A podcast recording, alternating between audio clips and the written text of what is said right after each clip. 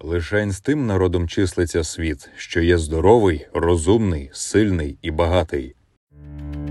Як завжди, ми говоримо про відомих українців, чий вклад в історію є надзвичайно великим. Сьогодні ми поговоримо про одного з таких: це Іван Боберський, український педагог, журналіст, меценат, основоположник української ціловиховної і спортивної традиції.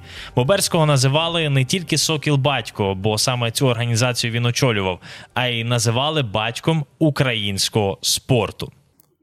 Один із перших українських викладачів гімнастики та спорту, автор перших україномовних спортивних методичок та спортивної термінології. 1908 року очолює товариство Сокіл Батько у 1914-му член головної української ради та бойової управи українських січових стрільців. З 1918-го учасник державного секретаріату військових справ з УНР, а потім представник з УНР у Канаді. Про Івана Боберського спілкуємося з нашим гостем. Це Андрій Сова, доктор історичних наук, викладач Львівського університету фізичної культури імені Івана Боберського, автор безлічі статей та ґрунтовної біографії Івана Боберського. Андрій, вітання вам.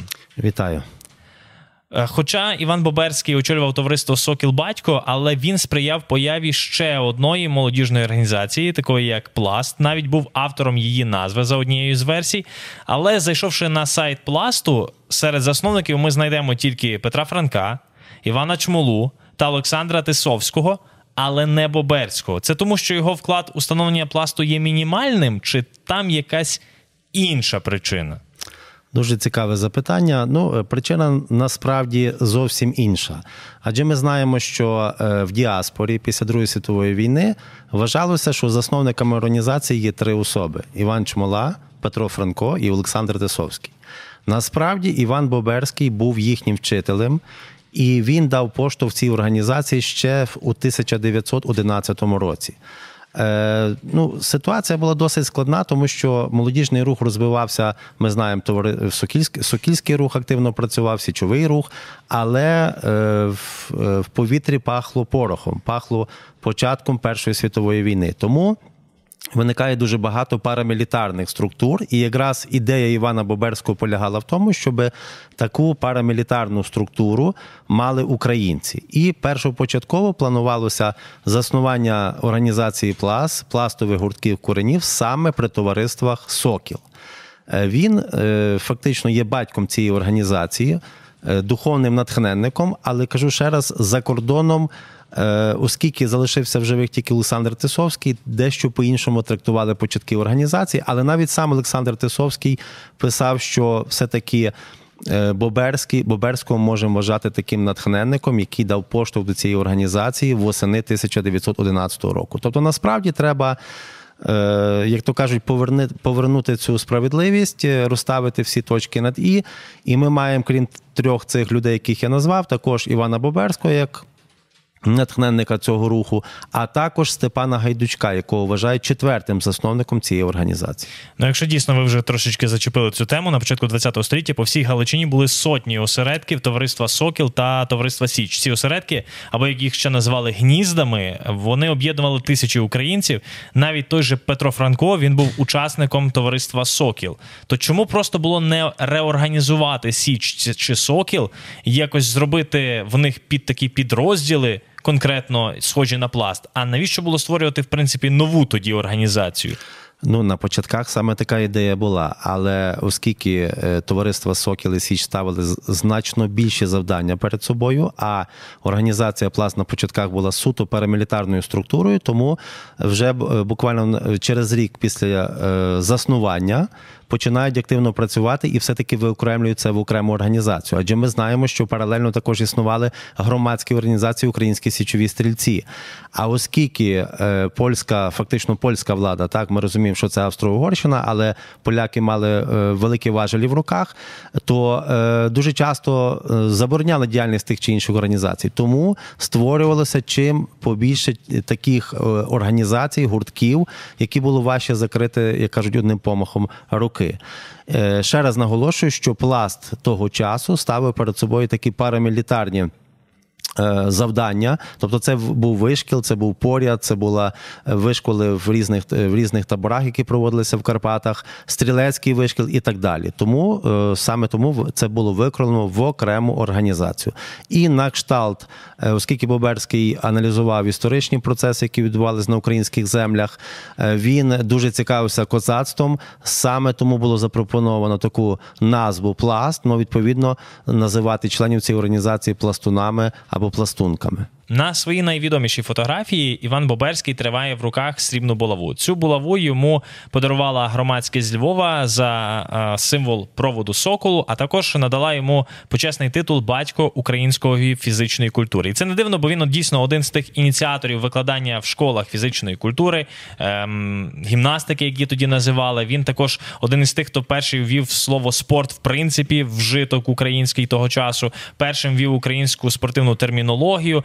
І саме він став одним із найголовніших популяризаторів гри в копаний м'яч, як ми її зараз називаємо футбол. То чи можна Боберського також називати батьком українського футболу? Безперечно, що ми так і називаємо його е, батьком багатьох видів спорту, які на той час поширювалися в Галичині. Адже е, футбол або копаний м'яч, і, до речі, термін це був питомо український. Дуже часто нам говорять, що це якісь запозичення від поляків, але ми знаємо, що у поляків зовсім інша спортивна термінологія того часу. Отже, Боберський е, шукав питомо українські відповідники по багатьох видах спорту. Тому ми його вважаємо і батьком українського футболу, і е, батьком українського лещитарства, і легкої атлетики, і важкої атлетики, багатьох інших видів спорту. Фактично, е, на початку ХХ століття, коли він е, верніше в 1901 році, коли він приїхав до Львова і почав працювати в академічній гімназії.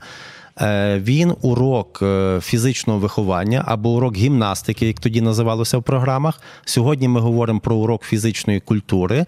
Завдяки йому цей урок став обов'язковим для е, учнів академічної гімназії у 1910 році. Е, Далі е, дуже багато, якщо ми говоримо про сокільський рух, то це переважно вже були повнолітні е, парубки і дівчата, які входили в цю організацію. А саме підростаюча молодь не мала можливості займатися в тих чи інших спортивних або руханкових, як тоді говорили, організаціях. Тому Іван Боберський засновує при академічній гімназії, а також при гімназії сестер Василянок відповідні спортивні кружки, як тоді називались. Тобто ми можемо говорити, що саме перші українські е, спортивні гуртки в українському середовищі були засновані завдяки Івану Боберському. Тому фактично ті всі починання, як е, в теоретичному, так і в практичних площинах, були завдяки Івану Боберському. Популяризація різних видів спорту, е, аналіз відповідної літератури багатьма мовами. Він аналізував англійською, німецькою, французькою, польською, чеською. Навіть є відомості про те, що навіть спроваджував відповідну літературу з далекої Японії. На початку ХХ століття українські жінки тільки починали свій шлях за рівність справ. Тільки у 1895 році жінки отримали право навчатися у Львівському університеті. Також вони боролися за те, щоб мати школу, яка не робить різниці між різними статтями. І Іван Боберський теж не робив цієї різниці. Він популяризував тіловиховання і спорт не тільки серед чоловіків, а й серед жінок. То можна вважати Івана Боберського одним із перших феміністів того часу. Ну е, тут е, тоді, напевно, так питання не стояло. Але якщо ми беремо початок ХХ століття, дійсно е, він був одним з тих, хто вважав, що дівчата і жінки на рівні з хлопцями-чоловіками мають займатися різними видами спорту. Тому не випадково на запрошення митрополита Андрея Шептицького він починає працювати в гімназії сестер Василянок і викладає, окрім німецької мови, оскільки він був за фахом, е, закінчував якраз німецьку філологію. Він викладає уроки гімнастики. До речі, дуже цікаві його були підходи е, для багатьох талановитих дівчат, які не мали можливості додаткові кошти використовувати на інші, так би мовити, захцянки. Е, Він е, вносив свої кошти, наприклад, для тих, хто добре займалися на уроках гімнастики. Є відомості про те, що окремим активним ученицям він за свої кошти купляв відповідну спортивну уніформу. Взагалі в нього в нього стояло питання як в товаристві Сокіл, так і в спортивних кружках, про які я вже згадував, а також в організації Пласт, щоб якнайширше українське жіноцтво залучити до цього громадського руху. І, наприклад, якщо ми сьогодні знаємо багато імен, які проявили себе вже в роки Першої світової війни, наприклад, Олена Степанів, але ми мало знаємо про те, що вона саме зростала в товаристві Сокіл, і вона була одною з перших українських дівчат, яка активно займалася руханкою. Далі, наприклад, Оксана Суховерська, е, одна з активних учениць Івана Боберського. Мало того, що вона е, активно працювала, вона вже згодом в 20-х роках почала відповідну літературу видавати е, з е, ритміки для українських дівчат і навіть відкрила свою школу. Тобто, бачимо, що ті починання вони були досить важливі, і українське жіноцтво станом на 1914 рік, якщо порівнювати, наприклад, з поляками чи з чехами, вони подекуди навіть переважали ті організації за чисельністю і за якістю. Якщо взяти будь-які святкування, які відбувалися в Галичині, наприклад, там Шевченківський здвиг чи чи різноманітні свята сокільські, пластові, то ми бачимо, що поряд з українськими чоловіками активно працювали українське жіноцтво. 1918 рік розпадається Австро-Угорщина. Українці борються за власну незалежність. Створюється Західноукраїнська Народна Республіка. Іван Боберський, як голова Сокіл Батько, не стоїть осторонь. Він стає активним учасником Західноукраїнської Народної Республіки з одним з її керівників, і в нього посада називається референт пропаганди. Тобто, виходить Боберський, головний пропагандист Зунер. Якщо серйозно, в чому полягала от його робота, його специфіка? Е, Дуже гарне запитання. Отже, якщо ми беремо листопадові е, події 1918 року, то бачимо, що е, коли формувалася Західноукраїнська Народна Республіка, треба було відповідні кадри. Якщо проаналізуємо, наприклад, щоденник Боберського, він активно писав про ці події, то він хотів працювати зовсім в іншому міністерстві, як тоді казали, секретаріаті освіти. Ну, Розуміємо, тому що він за фахом е, був педагогом і всі роки свого свідомого життя працював фактично педагогом, викладав німецьку мову, викладав гімнастику, завідував е, майже всіх закладах, де він працював, відповідними бібліотеками для гімназистів, але трошки по-іншому це повернулося. І фактично ми можемо говорити, що він був один з тих, хто активно працював е, в декількох напрямках. Е, Зокрема, перший напрямок це. е, Ви вже говорили про оцей цю референтуру, або як він тоді назвав письменничий відділ. Тобто він мав е, збирати всі відповідні документи і публікувати е, вісник е, Державного секретаріату військових справ Західноукраїнської Народної Республіки. Він фотографував різні події, які відбувалися. Це і, скажімо, це були бої за Львів. З того все починалося. Так його підопічні виконували колосальну роботу. Навіть на окремих кадрах ми можемо зауважити. Є ті особи, які загинули в рядах Галицької армії, е, інші події для того, щоб потім це популяризувати в інших е, європейських країнах е, того часу. Зокрема, до фактично ми можемо сказати, що він був один з таких важливих пропагандистів того часу, аж до початку 1920 року, коли він з відповідною місією відбув Сполучені Штати Америки, а потім в Канаду. Як завжди, під завершення програми ми звертаємося до чату GPT. Просимо, щоб штучний інтелект змоделював відповідь героя нашої програми. І як би відповів Іван Боберський на запитання, чи можна допускати до спортивних змагань спортсменів із країн, е, які почали війну? І от е, нам чат GPT таку відповідь змоделював. Іван Боберський, мабуть, відповів би, що допускати спортсменів з країни, яка почала війну, може бути проблематично з кількох причин. По-перше, це може створити небезпеку та неприємності для інших учасників і глядачів змагань. По-друге, участь спортсменів з такої країни може підтримати політичний контекст агресії, що порушує міжнародний спортивний дух. Остаточне рішення залежить від організаторів змагань та спортивних федерацій, які повинні врахувати різні аспекти і вирішити цю проблему з урахуванням міжнародних стандартів та етичних норм. Так би відповів Іван Боберський на це запитання, е, чи притаманна йому була б така відповідь, зважаючи на те, що свого часу він був як журналіст на Олімпійських іграх у нацистській Німеччині, на тих іграх, де е, через спорт Гітлер намагався утвердити свою ідеологію. Він вже бачив схожі такі тенденції в 36-му році. Ну, безперечно, тенденції були схожі, але це були тільки початки. Я думаю, що е, в сучасних умовах він би відповів категорично ні. І якщо брати, наприклад, події 1936 року, адже він був і на літніх Олімпійських іграх в Берліні, і на зимових Олімпійських іграх в Гармі-Шпартенкірхені.